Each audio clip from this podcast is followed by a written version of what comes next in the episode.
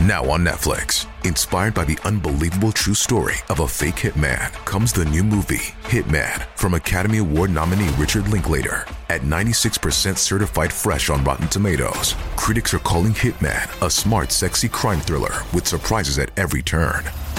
Starring Glen Powell and Adria Arjona. Hitman. Now playing on Netflix and in select theaters. Rated R. We took brought them to our land. An endless night, ember hot and icy cold. The rage of the earth. We made this curse. Carved it in the blood on our backs. We did not see. We could not, but she did. And in the end, What will I become? Senua's Saga. Hellblade 2. Play it now with Game Pass. Slow Burn Media and Bill Huffman present My Passion Case. Hello and welcome to episode 79 of Who Killed. I'm your host, Bill Huffman, and again, this is a Slow Burn Media production. On this week's show, I will be taking both of my shows and combining them to create a two parter about the death of 14 year old Christine Diefenbach out of Queens, New York. What makes this case special is that I actually get to talk to a true professional about this case, and she works actually within the confines of the Queens borough. So, Michelle Kazuba, who has practiced law for a number of years, is very, very knowledgeable upon this case. She currently works in the financial crimes uh, division in New York City, in Queens, I should say, and also been a part of the organization of the investigations for the missing. She does write ups for them as well, and again, she is really knowledgeable about this case, and I really hope that you guys will take the time to listen to what she has to say because it's not very often that we get to talk to lawyers about how these cases get put together and especially cold cases that have not been solved for over 30 years. So join me this week as we explore who killed Christine Diefenbach with Michelle Kazuba. This week's guest on my passion case is Michelle Kazuba. Thank you so much for joining me, Michelle. How are you tonight? Not too bad. How are you doing? I'm doing all right. Give the listeners a little bit of a bio on what you are up to and what it is that makes you so much of a true crime, I guess, well, one, just writer and obviously your job. but you don't have to get into that too much because we'll just keep it real.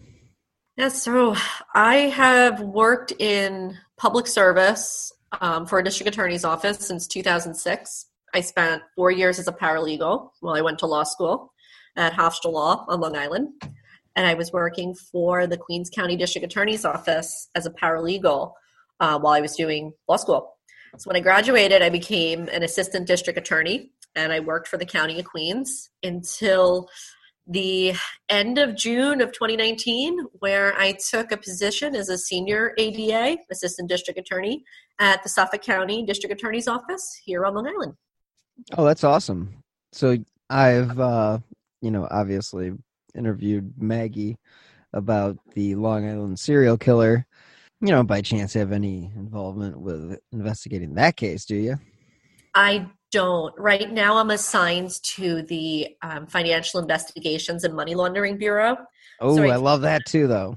it's it's amazing how how much that aspect of of investigations of financial crimes dips into so many different other areas of crime you know including homicides so that's one of the reasons why i decided to go into it after uh, my career as as an um, an assistant district attorney investigating homicides for queens um, after that came to to an end i decided to go into financial crimes Well, that's very cool. I've always been looking. Well, I'm currently looking for a good corporate crime slash murder. I think you might be the perfect resource in that department. but that's that's another conversation. sometimes those cases are are interesting because it's not so much of a clear cut murder. A lot of times, you know, one of the one of the um, one of the words that gets thrown around very liberally, I think, in the true crime community, and not for any reason other than you know, if you don't torture yourself with years upon years of law school and working in a DA's office, um, you might not come across this. But homicide is actually the definition; it defines everything. Homicide is actually the broad umbrella that any death by the hand of another falls under. So you're talking about a murder, you're talking about a manslaughter, um, a vehicular a vehicular death, like a driving while intoxicated or driving while under the influence of drugs. You know, that's that's one of those that's one of those words that that I feel like needs to be defined sometimes. And you know, coming on shows like yours um, helps me to hopefully help and I like it when it's real. People don't like overproduced shit, and I hate overproduced stuff. I mean, oh my god, yeah. everything on. I mean, I was on ID, but at least they didn't overproduce me. That's all. oh, we tuned into that. Good. I but... saw there was some other there was some other dude, James Renner or something. yeah, Renner, Renner and I go back. Yeah, go back, we go back a decade you, or so. I'll tell you the story of how my boyfriend and I got Renner drunk in Manhattan well, that's not difficult. not difficult.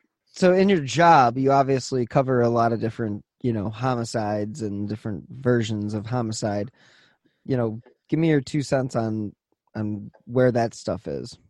So, you know, one of the words that I hear used very liberally throughout the the true crime community is the interchangeable homicide and murder. And what homicide actually legally means is death by the hand of another. Um, so homicide is the big umbrella that has um, murder and manslaughter, um, which manslaughter is you know you intend to seriously physically harm somebody but instead cause their death. Um, vehicular cases where somebody is driving drunk or driving under the influence of drugs and and hits a, and hits a, a person or a car and causes their death and sometimes there is homicide without any fault, you know, such as an accident. You don't intend to cause the death of another person, or you're not acting recklessly, um, or you're not acting negligently, but you still um, you you still cause the death of someone else.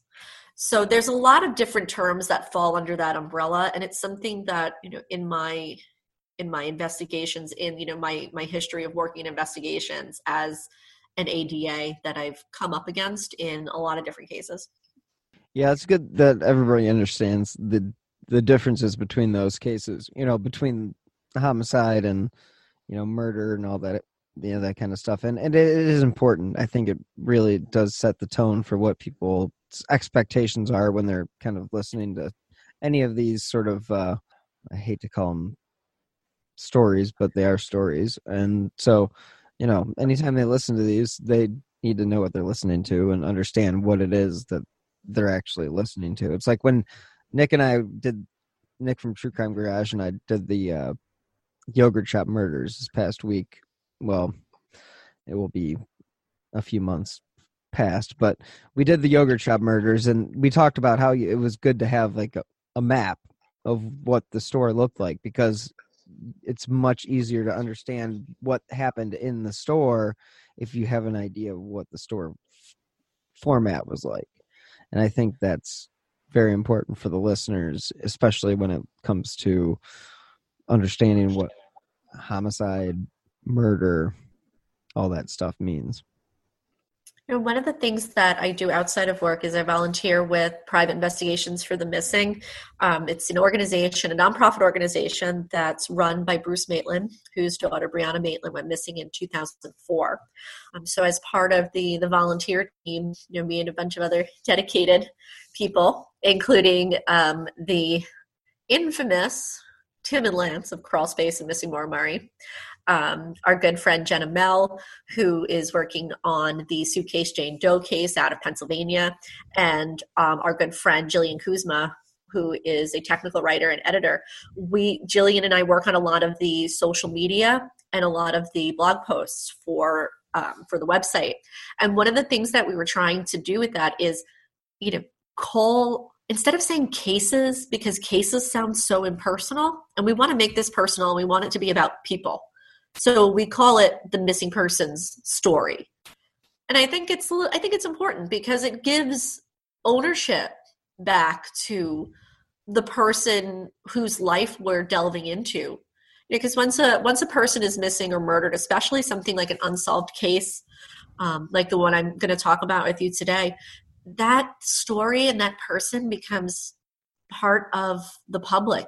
It becomes it, it it becomes something that everybody gets to put a hand in that everybody gets to have an opinion about because it's out there and it's a double-edged sword because you want people to talk about these cases especially the ones that you don't hear about all that often but at the same time every time somebody talks about it the the missing or the murdered person loses a little bit of ownership of their story. So, what's one of the things we try to do with PI for the missing through um, all of our social media networking and our posts and all of that? And something that I try to bring into my my job and the work that I do, especially work I do with victims and victims' families, to remind them that even though everyone gets to have a, a piece of this horrible event, that the ownership of the story and the memories that they have are still are still theirs. Yeah i definitely agree with you on all those uh, points because i feel like a lot of these cases in a lot of scenarios so many times the victim is forgotten and it's not that the victim's forgotten as much as it is like like you said becomes part of the story but the story has been taken away from that victim and it's taken on a life of its own. I love that you guys are kind of putting that name back to that victim and i think that is a very important aspect of what we as podcasters do and especially especially in a true crime podcast where it's a slippery slope you know you don't want to like it's not exploitation as long as there's advocacy. It's just it's got to have balance. Yeah, you're walking a fine line. Yeah, and it's like you want to you want to get the the right stories out there. And with that being said, what story and what case is Michelle the most passionate about? So this is the story of a murder, a cold case murder that I investigated while I worked at the Queens County District Attorney's Office, and it is the murder of Christine Diefenbach from Richmond Hill, Queens. So, to give you an idea of how me, a lawyer, got involved in cold cases. Um, so, when I started working as an assistant district attorney in Queens County I was transferred out of misdemeanor court, which is where everybody starts. You know, you kind of cut your teeth on all those, on all you know the uh, the petty larcenies and the simple assault cases. And I went into a specialized unit called the Homicide Investigations Bureau. Um, homicide investigations was made up of about five to seven assistant district attorneys who worked alongside the New York City Police Department, um, the Queens County Homicide Squad, and the actual squad detectives from all the precincts that make up the county. So one of the things that's interesting about Queens is that we're one of the only we were one of the only boroughs or district attorney's offices in the area that actually had something like that. And the goal was as an ADA, we're working alongside the detectives to make sure that the cases that we were building were solid evidentiary wise and also constitutionally. So anytime something had to be done, like a search warrant or um, any kind of legal process like a subpoena or like a trap and trace to follow somebody's phone. We did that. The ADAs did it alongside the the police department, um, and we also, you know, we we gave them pointers on, you know, when you can, especially in New York, and this is probably one of the hardest things to learn in New York is right to counsel law. So there would be a lot of you know discussion about you know can you interview this person? Can you not interview this person? Did they invoke their right to counsel? Things like that and we would pro- we would process the arrest alongside them so that way you know it would really become like these these different case files would become like a, a real part of us. So while I was there, I was always very interested in cold cases. And when I was in law school, I picked up this book called The Restless Sleep by Stacy Horn. And I read it probably like two or three times before I made it to Homicide Investigations Bureau. and that's a huge feat considering how much reading you have to do for law school. And there is a case that was profiled in there, and it was Christine's story. So I was familiar with her name and I was familiar with her story. And sometime around, I kind of think it was like 2014 ish, maybe. Um, I was, I noticed as I would be walking back and forth through our office, there was all these like dusty old boxes that were up on top of um, like these, like these big, like those industrial um, filing cabinets. Yeah and I saw there was a name written on it, like really sloppy. And I would walk by just, you know, every single day. And then like it wasn't clicking for that second. You know, like where did I where did I see this? Where did I see this from? And then finally I looked at it one day and it dawned on me. I was like, oh, the box is Diefenbach. And back. And then I was like, oh, the book. Oh, the case. Oh shit. So I waited till everybody went home um, on like a Friday night, because this is how I would spend my Friday nights. And I grabbed a chair and I got this big dusty box off of the top of this filing cabinet um, and brought it down to my office and started reading. And in the box was um, copies of, you know, all the police reports um, chronicling the story of what happened to this girl. Did you stay there all night? I stayed there for a good amount of time. It wasn't all night, but it was definitely uh definitely past a point where most people would stay at the office on a Friday night. gotcha. So basically, where's uh where's this case stand or how does this case get started? Um so as of today this case is still unsolved. So I'm hoping that by talking about Christine and her murder that maybe there'll be somebody listening out there who you know shares the case on social media or talks about it or maybe there's somebody who knows something um, and can actually call the NYPD tip line to to give uh, to give some information. Um, so the case starts in February of 1988. So on February 7th, 1988, 14 year old Christine Ann Diefenbach was walking out of her house in Richmond Hill, Queens. She had four quarters in her pocket and she was headed to a corner store a couple blocks away so she could get a newspaper and pick up a gallon of milk for her family. So she left around 7:30 a.m., but Christine never made it home. It's always a, a gallon of milk, you know. Yeah. And I mean 1988, four quarters, how much did a gallon of milk cost then? I mean, gosh, the good old days. so she leaves at around a little after 7 7.30 in the morning. And this was um, this was kind of a sunday routine. She liked to go get the newspaper because she there was this um, like magazine in the newspapers then in in new york called parade and it would be like like kind of like an entertainment like little magazine that was like stuffed in the sunday paper. Oh you're not so cool. We had that here in cleveland. Come on. Okay. All right. Um, i remember For the big it. time city folk. I remember it from growing up um, in nassau county. You know, because of course my sister and I would like grab the paper and we go looking for like the interesting stuff, you know, like the toy catalogs, and you know, you'd grab the parade magazine and see what was on the front. So she was actually looking for Christine was looking for um, articles about you know one of her two favorite idols of the time, which were Wayne Newton and David Hasselhoff.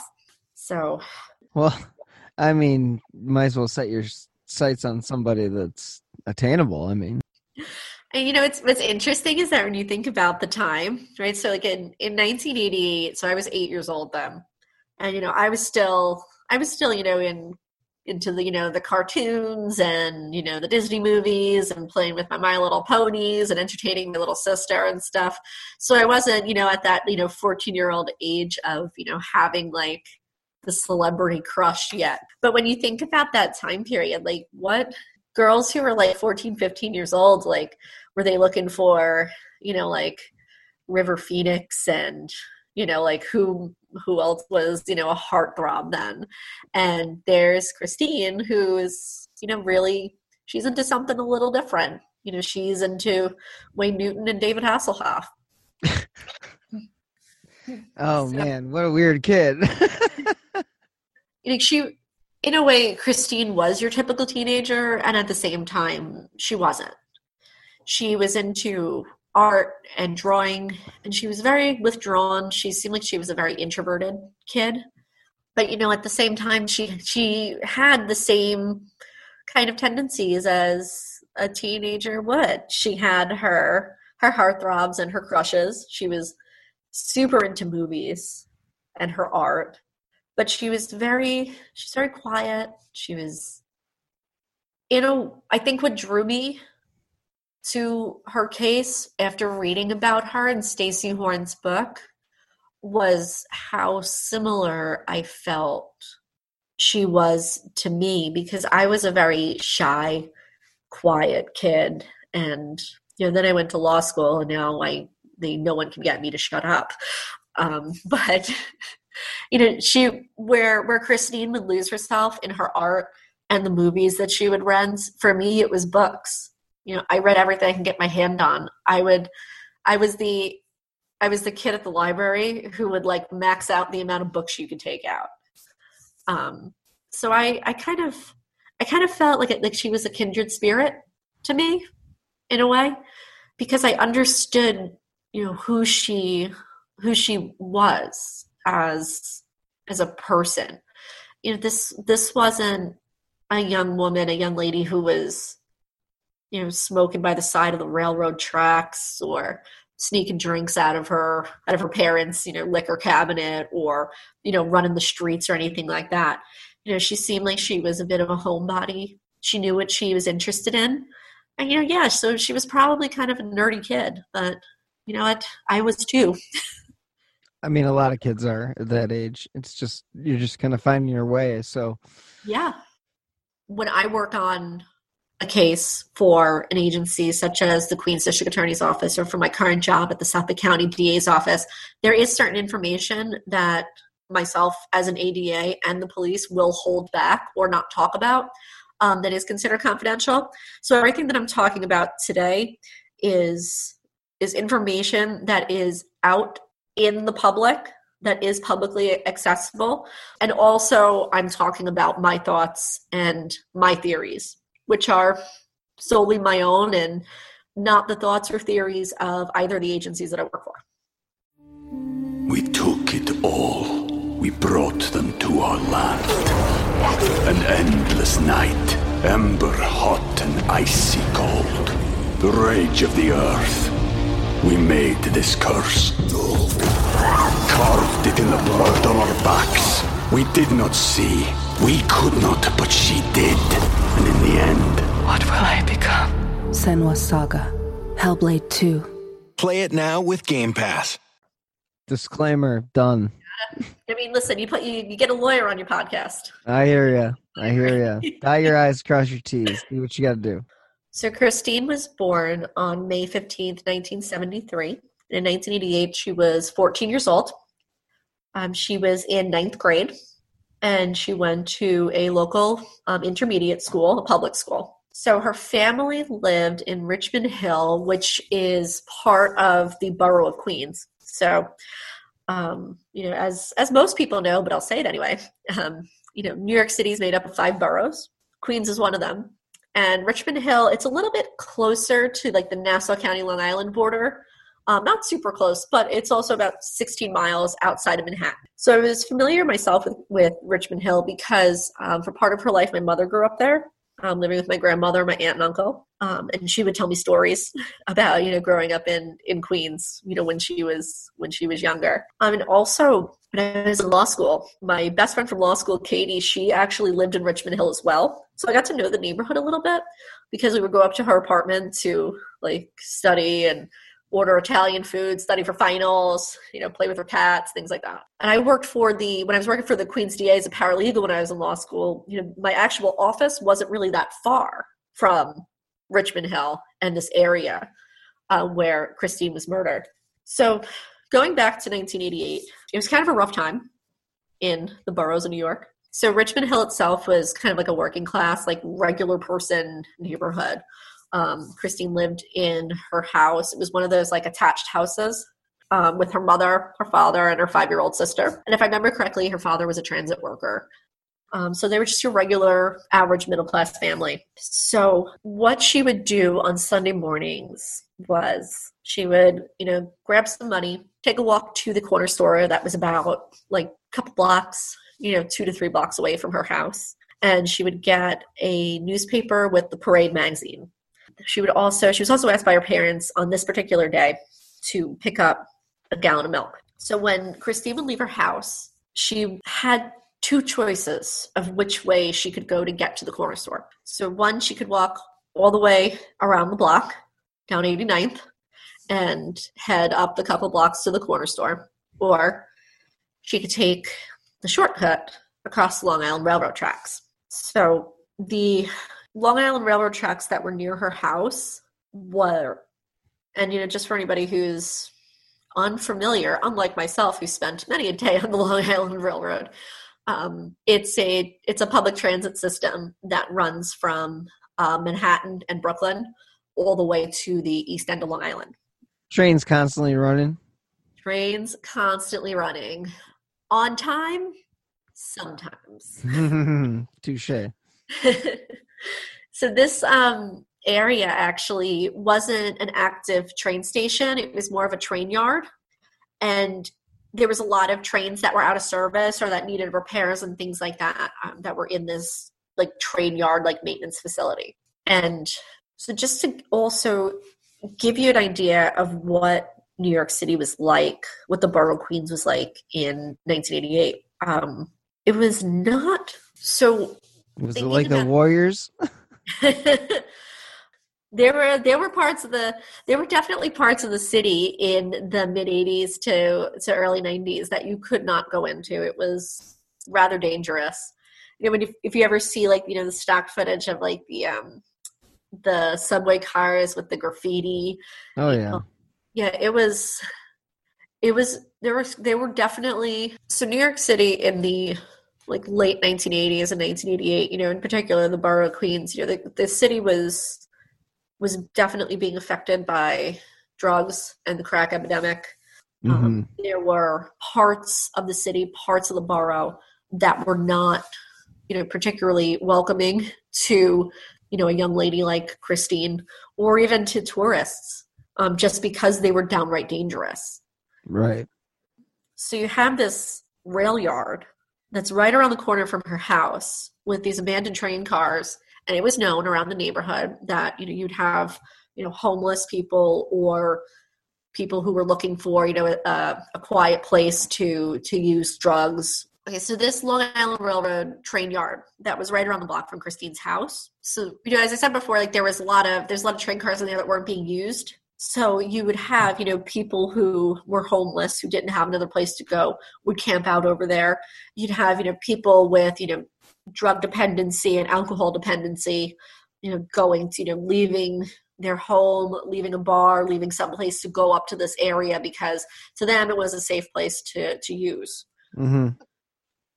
Um, so nowadays, and I've walked this area where Christine was murdered um, a couple times with the detective who has the case now. And in 1988, when you would come around, you come out, Christine would come out of her house. She could make a right, go around the block, and come down 89th Avenue.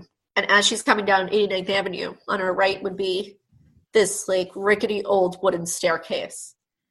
And the staircase would lead up to the railroad tracks. And from there, you could cross over the you know different intersecting railroad tracks and come down on the other side, and she would be closer to the she'd be closer to the the corner store. Mm. you know, interviews and you know police interviews done with her father, John. You know, he says he told her many many times, "Don't go up there. Don't use the shortcut. If you want a ride, I'll give you a ride." So I don't I don't exactly know if she used the shortcut. There's some reports that she had used the shortcut before. You know, there's other you know, there's other there's other reports that she hadn't. Either way, she never makes it to the corner store on February 7th, 1988. It's around 12:30 12:45 p.m. that two men who had gone up by the railroad tracks to relieve themselves literally stumbled across Christine's body. Everybody's worst fear. Yeah. And, you know, having worked in the homicide unit for Queens DA for, I did it for about four, four and a half years. Um, I've seen a lot of death scenes, I've been to a lot of crime scenes. And seeing the crime scene photos of Christine's murder was heartbreaking. Working in homicide, there's a lot of compartmentalization that goes on because at the end of the day, it's a job. And if you're going to be going to crime scenes and if you're going to be seeing certain things, you have to pack it in a box and kind of put it away in the back of your mind so you can do your job. Right. But there was something about the photos, the crime scene photos, that really, I couldn't compartmentalize it. It was just maybe because the more I learned about her, I I felt more like a kindred spirit to her, or because she seemed so young and innocent that it's so undeserving of the brutality mm-hmm. that had been exacted upon her that that it really it, I it was I was upset, I was angry, I still am that someone could do what they did to to this poor young lady. So these two men come across her body, they run down the steps and they go they call 911. So when the police get there, this is what they see. You have an area that is, even in February, um, it's cold, but there's still like a lot of like brush and trees and stuff, like overgrowth that's up there by the tracks. On one side, there's the signal box for the railroad, and about 25 feet away from from the signal box was Christine's body, and she's laying face up, and there is litter and garbage and stuff just everywhere. Mm. And her clothes are in disarray, and one side of her head is just completely obliterated. So her cause of death was blunt force trauma to the head. That was so severe that it caused bleeding on her brain. So this hmm. 14 year old girl who doesn't come home after going for a routine short walk to the corner store her father, after a while, Father John is like, I don't understand why Christina hasn't come home. He sets out around the neighborhood looking for her. And as he's driving towards 89th, he sees the police cars and the yellow tape. And he goes up to the police officer and they ask him if he had a picture of his daughter. And just stop and think what that must feel like. That poor man. He went and got a picture of his daughter and they confirmed that it was her. A few other notes about the crime scene there wasn't a weapon or an apparent weapon found at the scene. There's a lot of garbage, there was a lot of litter, there's a lot of debris, but they didn't find anything that you would expect to have caused like the catastrophic injuries to her head. the money for her errand, the four quarters, were still in her pocket. So I believe that she never made it to the corner store. And that whatever happened happened very soon after she left her house. Later, semen was also found on her pants leg, and there was one foreign hair that was found near her vaginal area. So the theory or the thoughts have been that um, person was trying to sexually assault her, or assailant was trying to sexually assault her, but but didn't or couldn't fully complete the act. Now, do you think he got interrupted or I err on on the side of, and my my opinion more is that is that he, um, that he couldn't that he couldn't do it because the amount of the amount of damage that was done to her head was so severe. I, to me, it didn't look like two or three kicks or stumps or you know being hit with a baseball bat two times or I don't know. But it looked it looked to me severe enough that someone would have had to spend a, a Okay, so my question was uh, do you think he was interrupted in the middle of trying to perform some sort of deviant act on Christine? my mind goes to no. Only because the injuries to the side of her head and what was what was done to her that ultimately killed her, I, it wasn't something that was going to take that was something that wasn't going to take like a couple kicks or a couple blows. That had to take time. I think this was more of a situation where the assailant couldn't complete the deviant sexual act and took out his frustration on Christine instead. That makes sense too. I mean, I could see that being. I mean, it's not the first time that that's ever come up in a case where you know a person can't perform, so therefore they take out their anger on the victim or Yeah. person who becomes a victim. So I, I guess you can't rule that out. She was pretty beat up. Yeah. It was it was very very bad. It was definitely up there with some of the worst crime scene photos that I've seen or scenes that I've been to myself. How long after the discovery of the body, but searchers and stuff able to get to her and then get her to the coroner and were they able to get any DNA out of her or So everything actually happened rather quickly. So she leaves the house a little after 7:30. I believe that she was attacked very soon thereafter.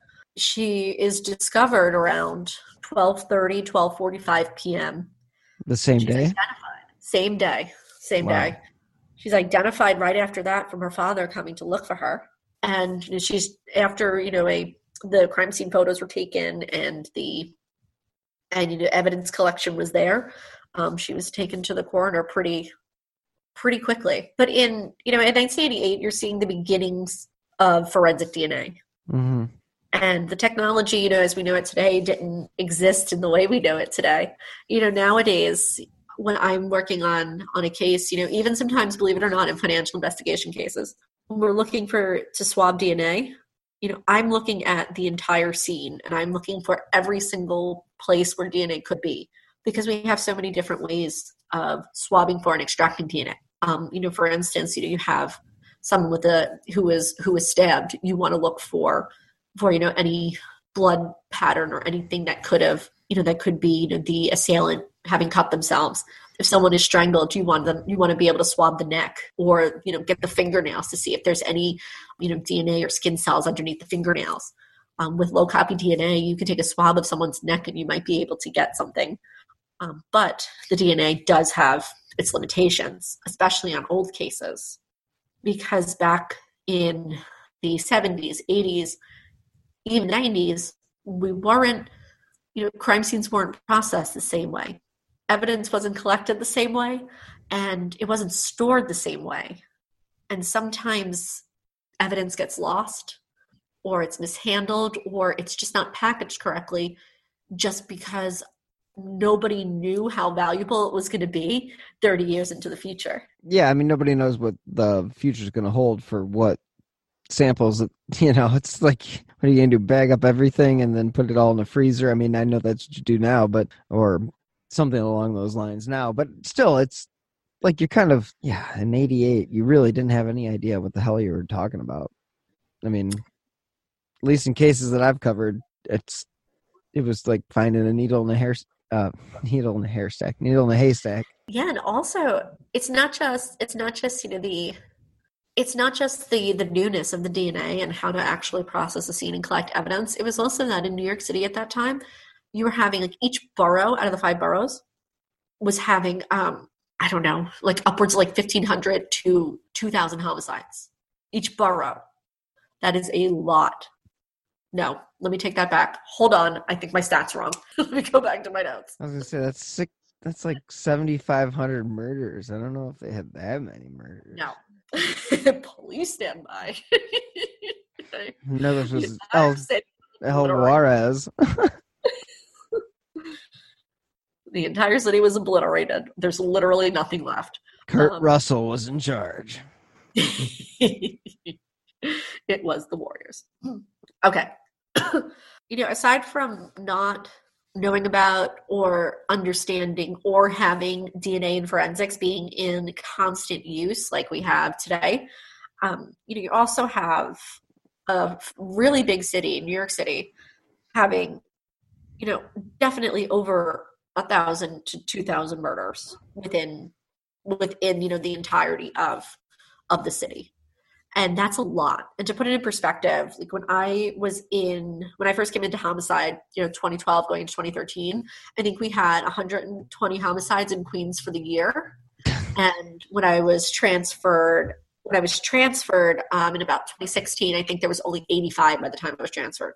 Wow. so that's a really, really low number um, compared to the crimes and the types of street level crimes, especially, um, you know, gunpoint robberies, shootings, things like that, um, that were occurring in the city at that time.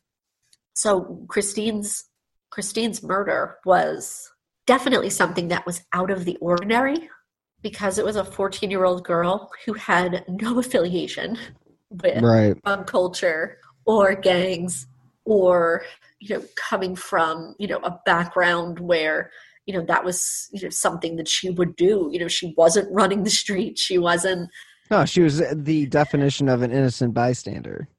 yeah she was she was an innocent victim and probably you know one of the purest of innocent victims you know what could she's a 14 year old girl who likes horses and to draw All girls like horses and like to draw, but this is, you know, I mean, yes, it's an absolute tragedy.